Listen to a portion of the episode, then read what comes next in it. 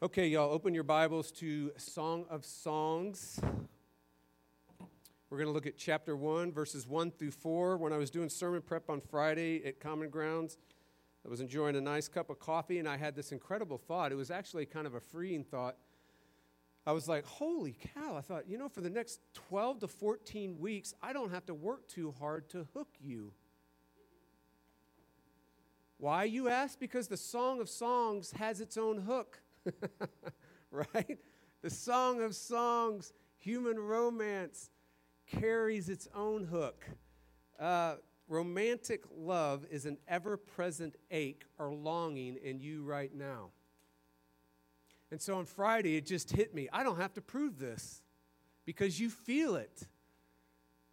And it's you feel it at such a level, you feel it. Some of you so self-consciously you feel it. Some of you so like on the front part of your your frontal lobes, you feel it, but others of us, we feel it in the subterranean levels of our heart. We don't even know that it's a primary motivator, a primary mover of our life, a primary mover of our relationships, a primary mood indicator for us, right? That's how incredible this is.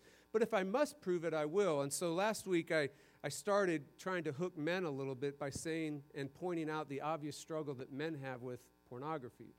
And because I'm an equal opportunity offender, I thought maybe today I would start with a less known struggle that women might possibly have.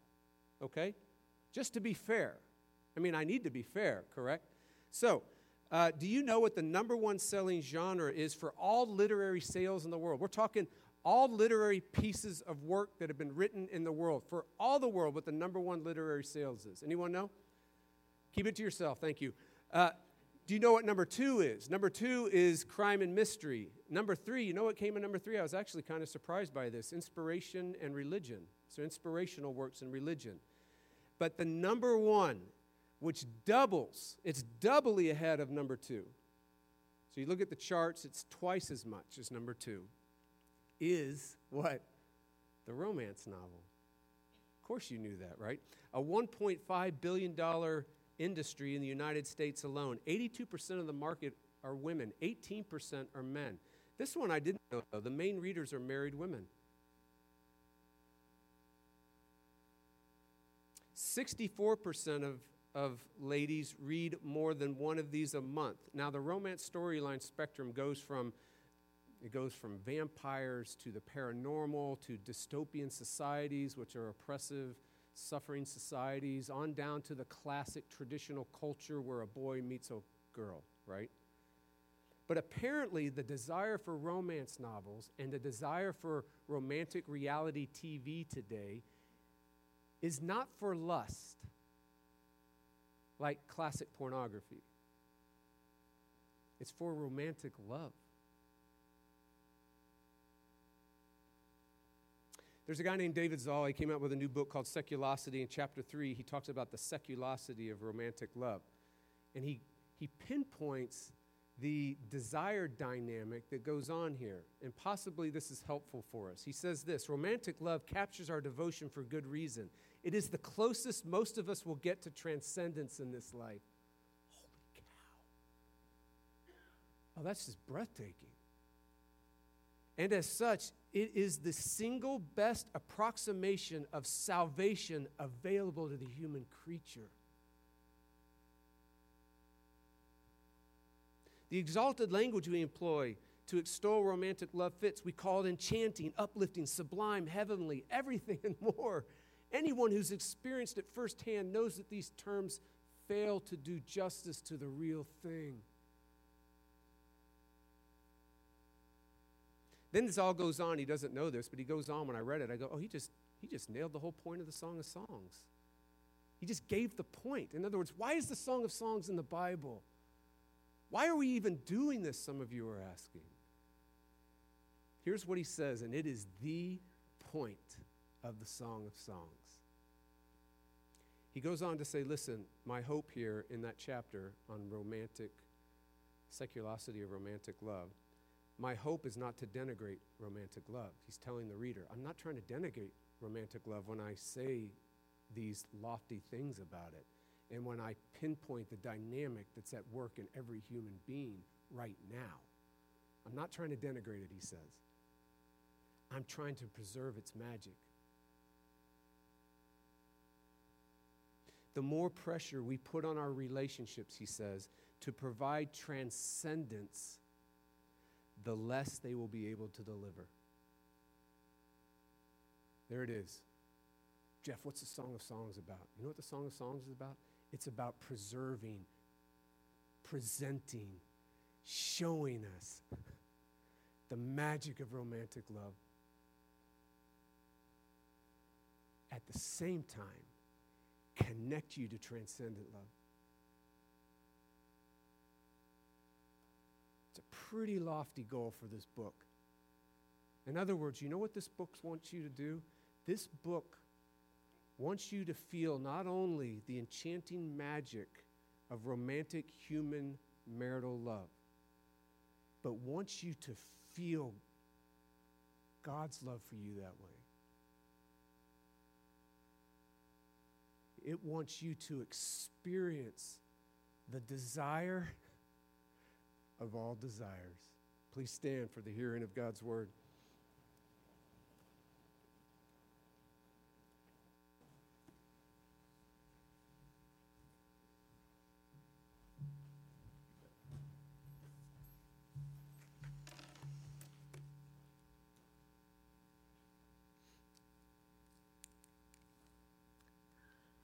the Song of Songs, which is Solomon's. Let him kiss me with the kisses of his mouth, for your love is better than wine. Your anointing oils are fragrant. Your name is oil poured over. Therefore, virgins love you. Draw me after you. Let us run. The king has brought me into his chambers. We will exult and rejoice in you. We will extol your love more than wine. Rightly do they love you. This is the word of the Lord. Be seated. Betty, I'm so glad you were the one reading that passage. Lord, we thank you that you do love us to life again. We thank you that you speak us to life again. And so we ask now, by the power of your speech, by the power of your spirit, by the power of your word, that we would and are. We know we're a valley of dry bones. We need you to say, Let these bones live. So, oh Lord, let us live. We ask in your name, amen. All right, so romantic love is an ever present ache, it's an ever present longing in all of us. Right now, you have it. And some of you are thinking when you hear me say this, and some of you are still thinking about when you see that we're doing the Song of Songs, you're like, are you crazy, Jeff? But more in this kind of a way, you're saying and you're thinking, I'm barely hanging on right now. I'm barely able to stay in my seat right now. This whole topic is so painful to me. Jeff, you don't know. You don't know what I've been through, and you don't know what I continue to go through sexually and relationally. You don't know the abuse. You don't know the trauma. You don't know the confusion. You don't know the distrust. You don't know the total sexual and relational wreckage I am experiencing right now. And my response to you is you're absolutely right. I do not. And I'm not going to pretend that I do. And I'm not going to pretend that all the answers are going to be solved for you. Uh, and I know that over the next 12 weeks, 12 to 14 weeks, I'm probably going to come across as incredibly stupid and insensitive to you at times, unintentionally. I want to emphasize that unintentionally. But sometimes intentionally because I know I'm a sinner and I know I'm messed up, and so sometimes I don't have good motives. So I want to right now say, please forgive me for any insensitivity that I will have and any stupid things that I'm going to say, which I will do. Okay? But I do want you to know this, because this I know. For the Bible tells me so. God has something for you in the Song of Songs. So don't bail. Be brave. Be brave. He has something for you. Okay. Um, to help us be brave, I thought we're going to identify, we're just going to identify the big idea right now. We're not going to mess around. I don't want you to have any unnecessary tension, confusion, frustration, like, where's he going? Where's this going? I don't want any of that. So I'm going to give you the big idea of the text right now, out front from the beginning, so that you can relax and you can see where this thing is going. But I want to warn you that the big idea, the dominating idea, the controlling point of this passage is not your normal Sunday school point. Here it is. Are you ready for it? This is what we're going to do in verses 1 through 4. The mystery of desire. First, we're going to look at what it is. What is the mystery of desire? Then we're going to look at why it is. Why do we have this mystery of desire? Why is this book doing this to us, or for us, or in us, or with us? Are you ready? If we had seatbelts, I'd say you need to fasten them now because we are about ready to jump into this text. If we had like armrests, I'd tell you to grab them because you're going to white knuckle it just for a little bit. Here we go. What is the mystery of desire? Are you ready? Verse 1 Let him kiss me with the kisses of his mouth. Well, there you have it. Bang, boom. The whole book begins with a kiss. a kiss. A book in the Bible begins with a kiss.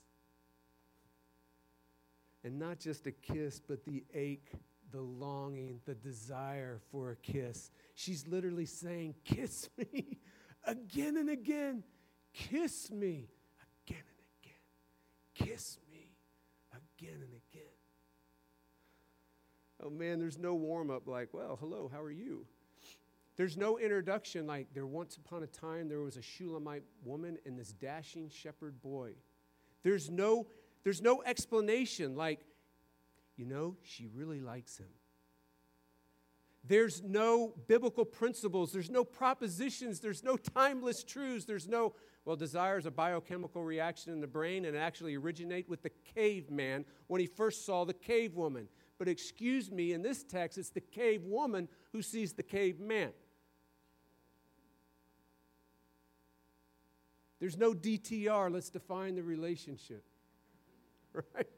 You know what we get? Right when the text opens, right when you read the book, you just get desire. Kiss me again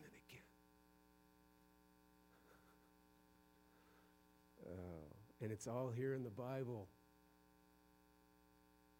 as God's good gift for you. Nothing dirty here.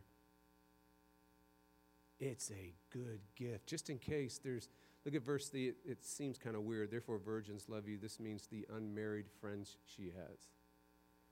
Um, the others at the end of verse 4, this is the faith community. So, what's happening, in case you missed it, in case you missed what God is saying, in case you missed the imagery that actually goes back to Eden, because she's going to end up working in a garden, um, he wants you to know that when interpreters enter this passage, you're going to have these, this incredible desire just show up and happening. And what he's going to do, he's going to say, Now I'm going to interpret it for you because if you try to interpret it, you're going to say it's dirty because I know you, he says. So I'm going to. I'm going to bring my interpreters in, divine interpreters, divinely ordained interpreters called the faith community, and they extol what's going on. They celebrate what's going on. They rejoice in what's going on because it's a good gift from God. So, just on a side, have you ever thought or wondered where kissing came from? Well, there's a Song of Song scholar named Sharon James. Well, she's wondered that. She says two faces pressed against each other, an exchange of spit, and tongues touching. Quote, just to hear about it doesn't sound all that exciting. it seems a bit awkward and messy, but to experience it is quite another story. Research scientist Sheril Kirshenbaum, I picked ladies for this particular task, wrote a book called The Science of Kissing. It is a science book on the science of kissing.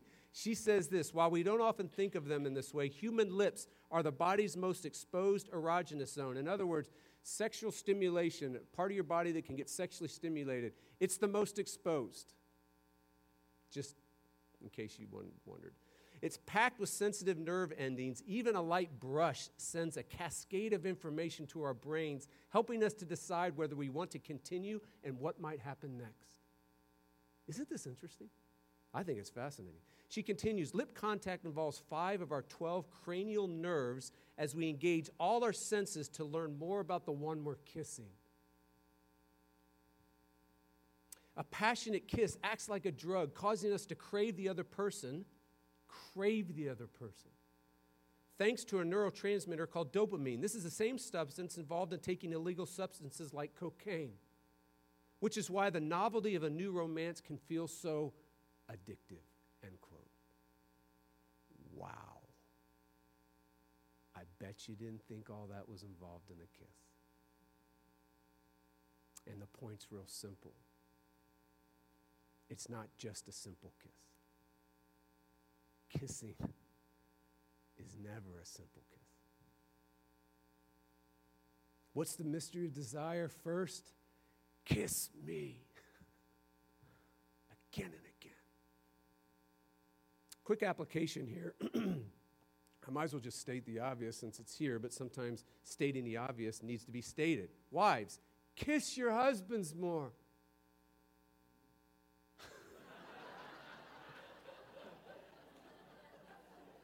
Okay, who said that? Mark. Husbands, kiss your wives more. And then everyone else, you know what? Everyone else, we need to be careful because more is going on in kissing than you think.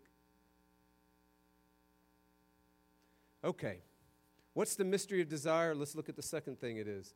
Verse 1 For your love is better than wine. Now, last week I told you, I introduced to you, I said that there were, you know, what are others saying about the Song of Songs? I said that there's an unnamed pastor's wife who said, Honey, you better be careful.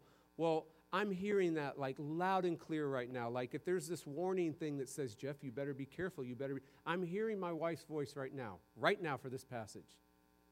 But I want you to know, I'm not the one that really needs the warning.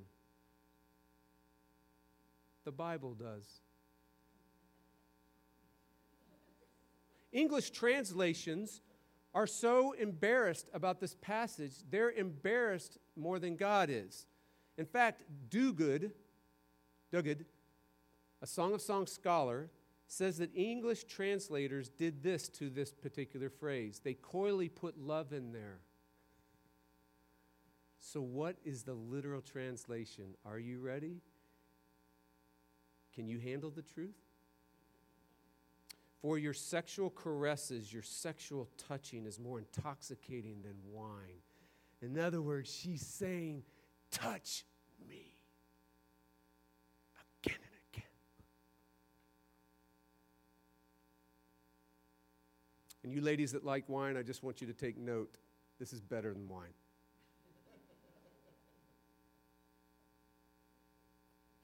And it's all here in the Bible as God's good gift.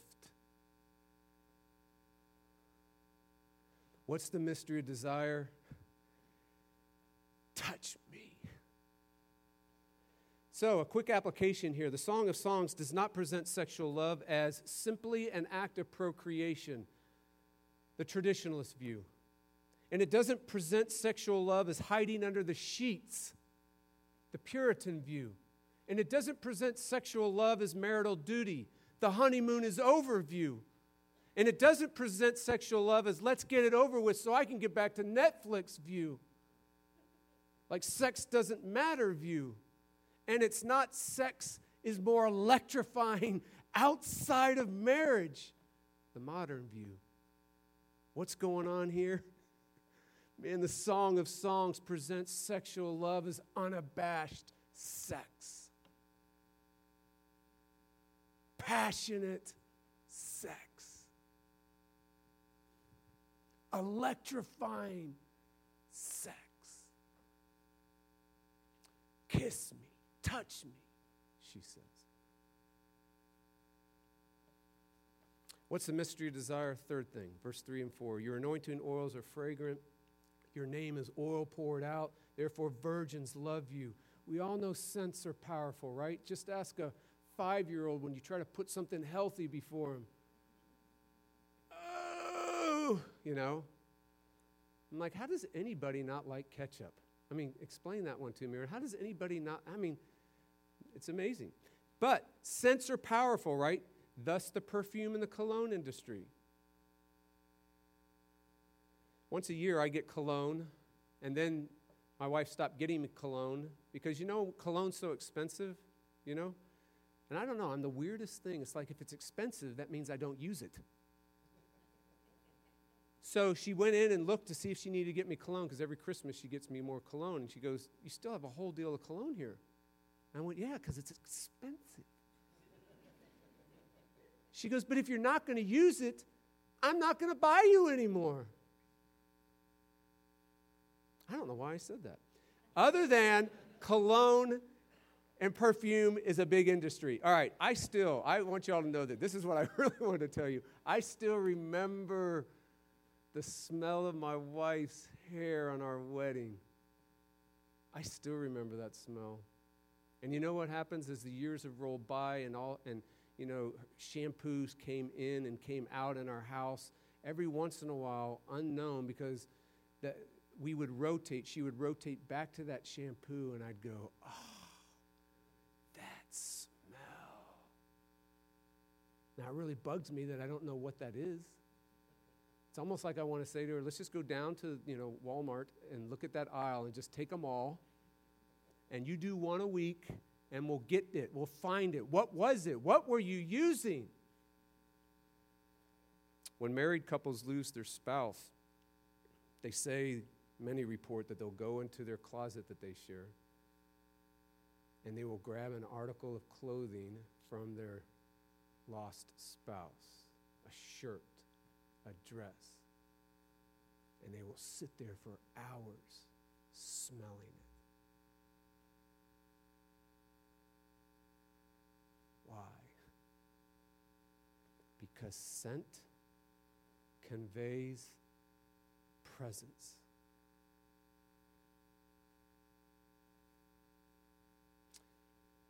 Scent, someone's scent transfers their presence to you. This is what's going on here. She wants his scent because she wants him. Your anointing oils, that's his scent, is connected to your name. So, what's happening here is his name is his person, his name is who he is, his name is him. And when you mix scent and name together, she's simply saying, I want him. Him I want. And it's all there in the Bible as God's good gift. Quick application here. The woman here does not want sex as an end in itself. Do you notice that? So she's not into the modern view of sex. She's not into the hookup view of sex. She's not into the pornographic view of sex. She doesn't want male attention, so she's not wanting male attention so she can feel better about herself. She's not wanting male attention so she can justify her existence. She doesn't want an eighth grade relationship. She doesn't want a relationship that's based on the thrill of being liked and the validation that she's finally lovable from some boy. she's not in love with being in love. She wants a specific man She's directing all her desire on Him. I want Him. What's the mystery of desire? It's a good gift from God. Kiss me, touch me. I want her, I want Him. So, why the mystery of desire? Well, the text answers it immediately in verse 4. It just tells you right away the king has brought me into his chambers. This is bridal imagery throughout the Bible, this is marital vocabulary throughout the Bible. Why the mystery of desire? The answer from the text is immediate. The answer from the text goes all the way back to Genesis 1 and 2. The answer from the text goes through the whole Bible. The answer is Why desire? Because it's God's good gift for marriage. Why sexual love? Why romantic love? Because it's God's good gift for marriage. Why? Because it's God's gift, gift of taking a soul and a body and binding them together. Union, oneness, the closest a human relationship can be. Where a man and a woman are best friends and lovers at the same time, not just best friends and not just lovers. Best friends, lovers, boom, God brings them together and God does it. It's His good gift. Now, all the wonders of this kind of relationship are going to unfold as the book goes on. But right now, all we need to know right now, because we'll, we'll pick them up as they come, we're not going to say everything all at once, that would be dumb. Sexual love, this is what I want you to know sexual love is a good gift from God for marriage. So there are two quick applications here. So if that's true, if sexual love, romantic love is God's good gift for a man and woman in marriage, well, what about same sex desires? Okay, um, over the next 12 weeks, we're going we're going to unfold more and more of those kind of struggles and those kinds of realities. And I can tell you on Wednesday night, we'll go as deep as you want to go with them. So I have a dilemma. I can only say a little bit now, and I'm only going to say a little bit now, but something needs to be said now. Sexual desire is God's good gift for a man and woman in marriage, but because of the fall, not because of creation, not because of redemption, and not because of the ultimate consummation, but because of the fall, all our desires can get disordered. And if what I'm about to say to you doesn't make sense, it needs to start making more sense. Sin is ultimately not something we choose and do, sin is ultimately something we're in. It's a dark power, and we all come in it called original sin. And as a dear friend of mine said, who's sitting out here today, we don't get to pick and choose the horrors and the terrors that come to us and our children through original sin we discover them in us. And so, what that means is when you're coming to this world under sin and death and the evil one, all the dark powers, when we come into this world this way, it means that it has so jacked us up that at the very core of our being, at the very core of our own desires, they have been disordered. Without a conscious choice sometimes most of the time, perhaps all of the time. You know, the whole is it genetic or is it nature or nurture? The Bible says, uh huh. Of course. You come in with it and then you activate it and cultivate it. It's both. Our disorder, and this is what I want you to understand. If you struggle with same sex desires, I want you to understand this. Your disordered desire is not your identity. It feels like it, doesn't it? But it's not. It's a disordered desire. It's the same kind of disordered desire as someone who is heterosexual who serially commits sexual sin. Sexual sin outside marriage is a disordered, disordered desire. And here's something you need to hear too God doesn't rank your disordered desires, so we shouldn't. And a lot of going on today, even our own denomination, is everyone's trying to rank disordered desires, and everyone's trying to figure out what everybody's saying, which I, I, I, said in the first service I thought was going on. We don't really know what everybody means, so everybody's trying to figure out. But then I realized we really don't care what everybody means.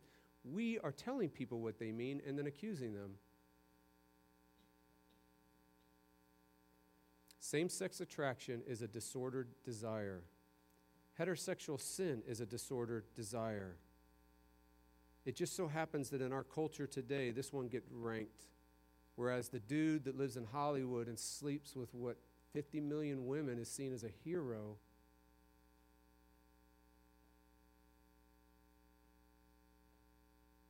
No, he needs a butt kicking.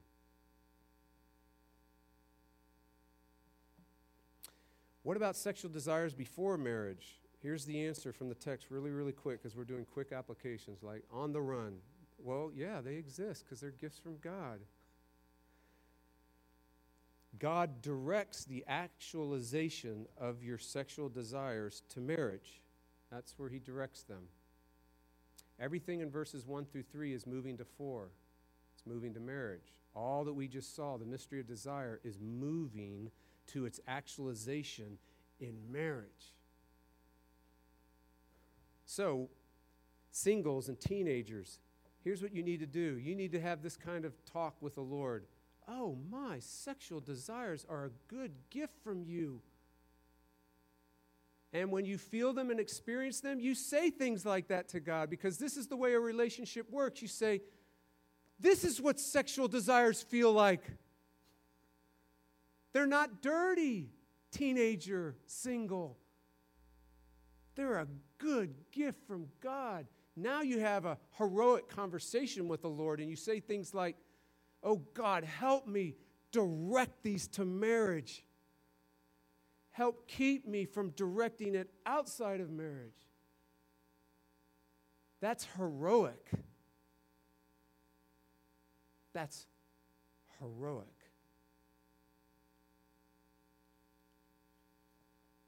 And then get married. Lord willing. And I know, I know, I know there are many of you out there, I, I know the teenagers are, without a doubt. Everyone wants to know how far is too far before marriage, right? I mean, I was in campus ministry. If I got a penny, just give me a penny for everyone that asked me that. Man, I'd be living, I don't know, nice, very nice. All right, let's here's here's my response, and I'm going to say my response right now. When you hear my response, you're going to say, "That's you're such a loser. That's a horrible response." and I'm going to say you're right, but I'm going to say it anyway. Here's my response. Let's say you're married, okay? Everyone here, let's say you're married. How far is too far with someone who's not your spouse?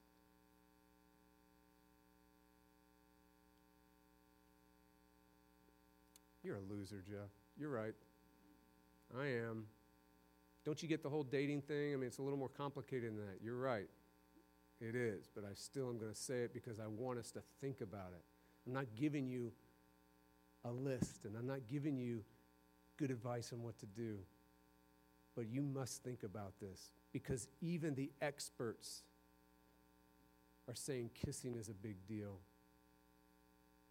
Do you know what I forgot to tell you? I just realized that because I had a conversation about it with the first service. You know why what the experts are saying about kissing? And it's the woman that wrote the uh, Song of Songs commentary. There's one other thing about kissing, and it's very, very important. When a man and a woman kiss, science, research is saying now that the man's testosterone is transferred to the woman through his saliva. Kissing is a big deal. A really big deal. All right, second quick application here rethink your view of gender. What? Yeah. Notice that the Song of Songs starts with the woman take the initiative, not the man. This is not a traditionalist view of women. This is not a traditionalist view of man. You need to throw out your traditional view of women and your traditional view of man if it doesn't account for the woman taking the initiative here. This is also not, and uh, here's the deal this means we don't do stupid stuff like, you know, a daughter has to ask her dad for permission to have coffee alone with a boy in a coffee shop with 50 other people. That's just stupid. That's a traditionalist view. And if I'm hurting your feelings, I'm sorry, dads, if I am hurting your feelings. I'm a dad, I have two daughters. But I can tell you that I have over the years of being here in a college town, and over the years when I was up in the New England area in a college town, and over the years when I was overseas in college towns, I deal with the damage and have dealt with the damage of girls that have that kind of upbringing. Stop it. Stop that. There's no feminist view of women here, too. I told you I'm an equal opportunity offender. I'm going to offend everybody. There's no feminist view of women here. In other words, the male gender is inherently evil, right? Somehow the chromosome that makes you male, oh, that's just evil. But then the irony of all ironies, though, the whole agenda is for you still to become a man. Act like a man, work like a man, whatever. It's just weird to me. Sorry. There's no Hollywood view of women here. There's no hookup view of women here. In other words, drag your man into the bedroom. And then tomorrow, drag another man. And the next day, drag another, and another, and another. What we have here is what Philip Ryken calls President of Wheaton, another Song of Song scholar, he says, She boldly declares her affection for someone she loves and openly communicates her desires, including her sexual desires. Yet at the same time, she expects and longs for the man to provide leadership in the relationship. Notice she wants him to kiss her, also that she calls him her king. Now, you've got to get over this really, really quick. Um, you have to figure out who wrote the Song of Solomon. Let's just say if, if Solomon wrote the Song of Solomon, it's creepy. Because he had over 300 wives and concubines. Really? Which one was this one, Solomon? Woo! What most people think is that this is a poem, a love song, dedicated to Solomon or written by Solomon himself, that has no interplay with his biographical history. It's reality like Ecclesiastes, it's reality like the Proverbs. I think that's the right. So when we get here and you get to king, you're not to think Solomon.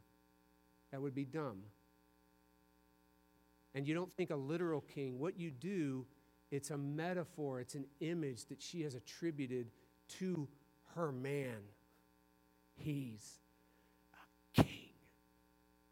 On a smaller scale, kind of similar, there was a time when our kids were growing up that Nancy and I would get together and we pretended that I was Superman to the kids. It's kind of like that. And we would tell stories, and then, you know, I would be out late when I was working. I'd be out late and I'd come back, and then the next day they would all say, Nancy would gather, Your dad was out tonight, last night. And oh, she would tell a story, I would tell a story. It's kind of like that. Sort of. The woman is independent, he says, enough to have desires for her own and then pursue them. She knows what she wants in a man. She also happens to know which man she wants. End quote. Some of you are thinking, typical man. Jeff, you're a typical man, and you just read a commentary on a man. You, it's easy for you and other men to pontificate on gender issues and gender practices because you're a man. And my answer to you is you're right. That's why I'm not saying it, she is. She's saying this stuff as God's word.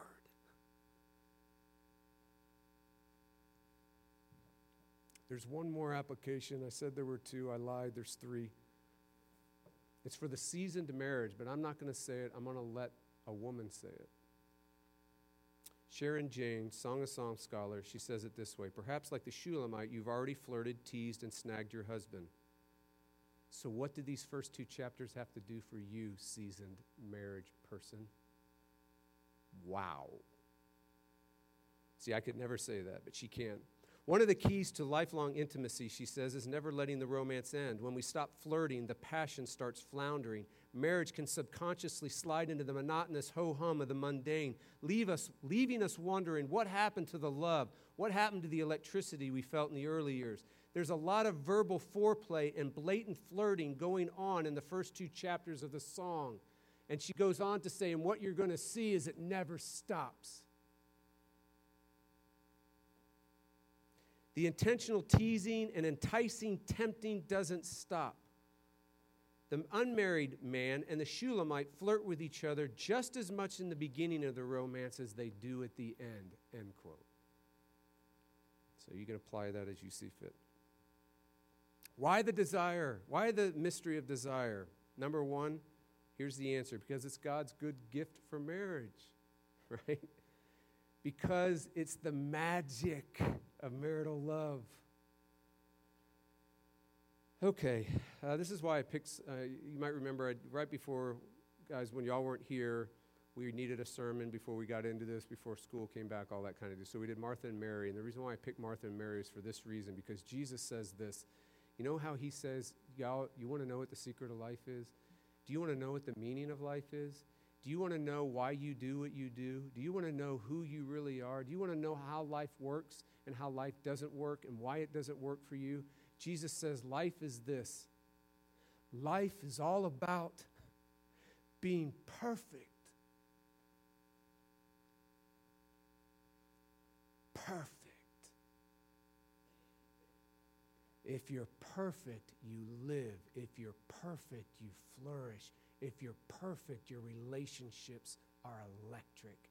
If you're perfect, well, shalom.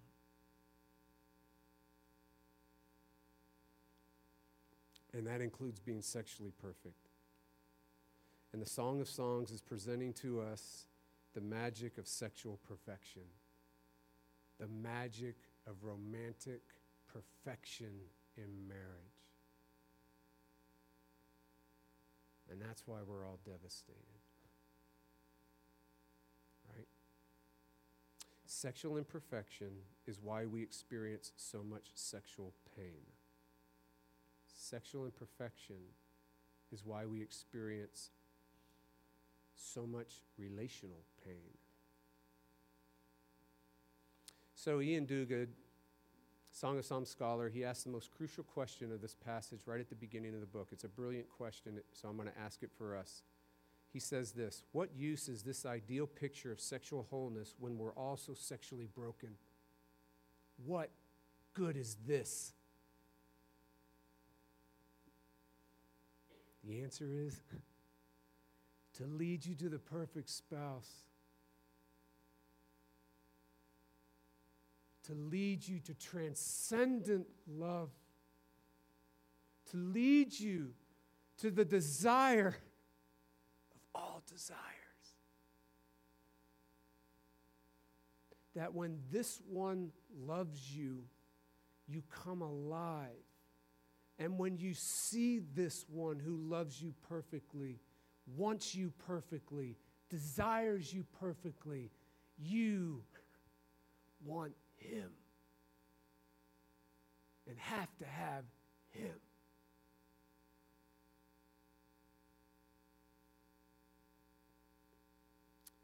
The secret of the Song of Songs. God designed the magic of marital love, when God was designing marriage, when God was putting together this unbelievable relationship, when God was thinking about it, when God designed it, when God made it in Genesis, He designed it based on His Son's love for you. That's why we want to know what marriage is about, because it's going to inform you. of the magic of transcendent love.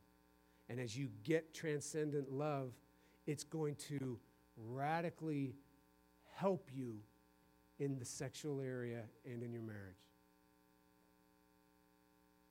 What does Jesus' transcendent love look like? What does it feel like? Well, this is what it looks like. If we're just going to go theologically right now, I'm just going to be very doctrinally clear so that you get this. Jesus was sexually pure for you. His sexual purity is now your sexual purity amidst all your impurity. And then, not only that, Jesus took all your sexual impurity and he took it to himself and he became sexually impure for you, taking it all away from you to the cross and killed it. And so, when he shows his hands and he has the scars, he's saying to you, It's not yours anymore. Why do you live like it is? all the guilt, all the shame, that's all mine now. Your shame is my shame now. It's not yours anymore. I took it. Your guilt's my guilt. It's not yours anymore. Your sexual impurity, it's mine now. And this includes those of you who have been and currently might be sexually abused. He takes the abuse, your abuse, he takes it to the cross and kills it. It's not yours anymore. Do you know what this means? This means you are free. Every one of us are free. If you're married, you are free to learn to love your spouse. You're free to learn the magic. You're free to learn. The magic of romantic love. If you're single, you're free to have sexual desires. You're free to have them. And you're free to heroically process them with the Lord and direct them to marriage. And heroically resist and fight against directing them outside of marriage. And then, if you're sexually abused and have been sexually abused, you're free to learn how to heal. Because transcendent love is that powerful, that healing, that enabling, that restructuring, that changing. Transcendent love is the desire of all desires.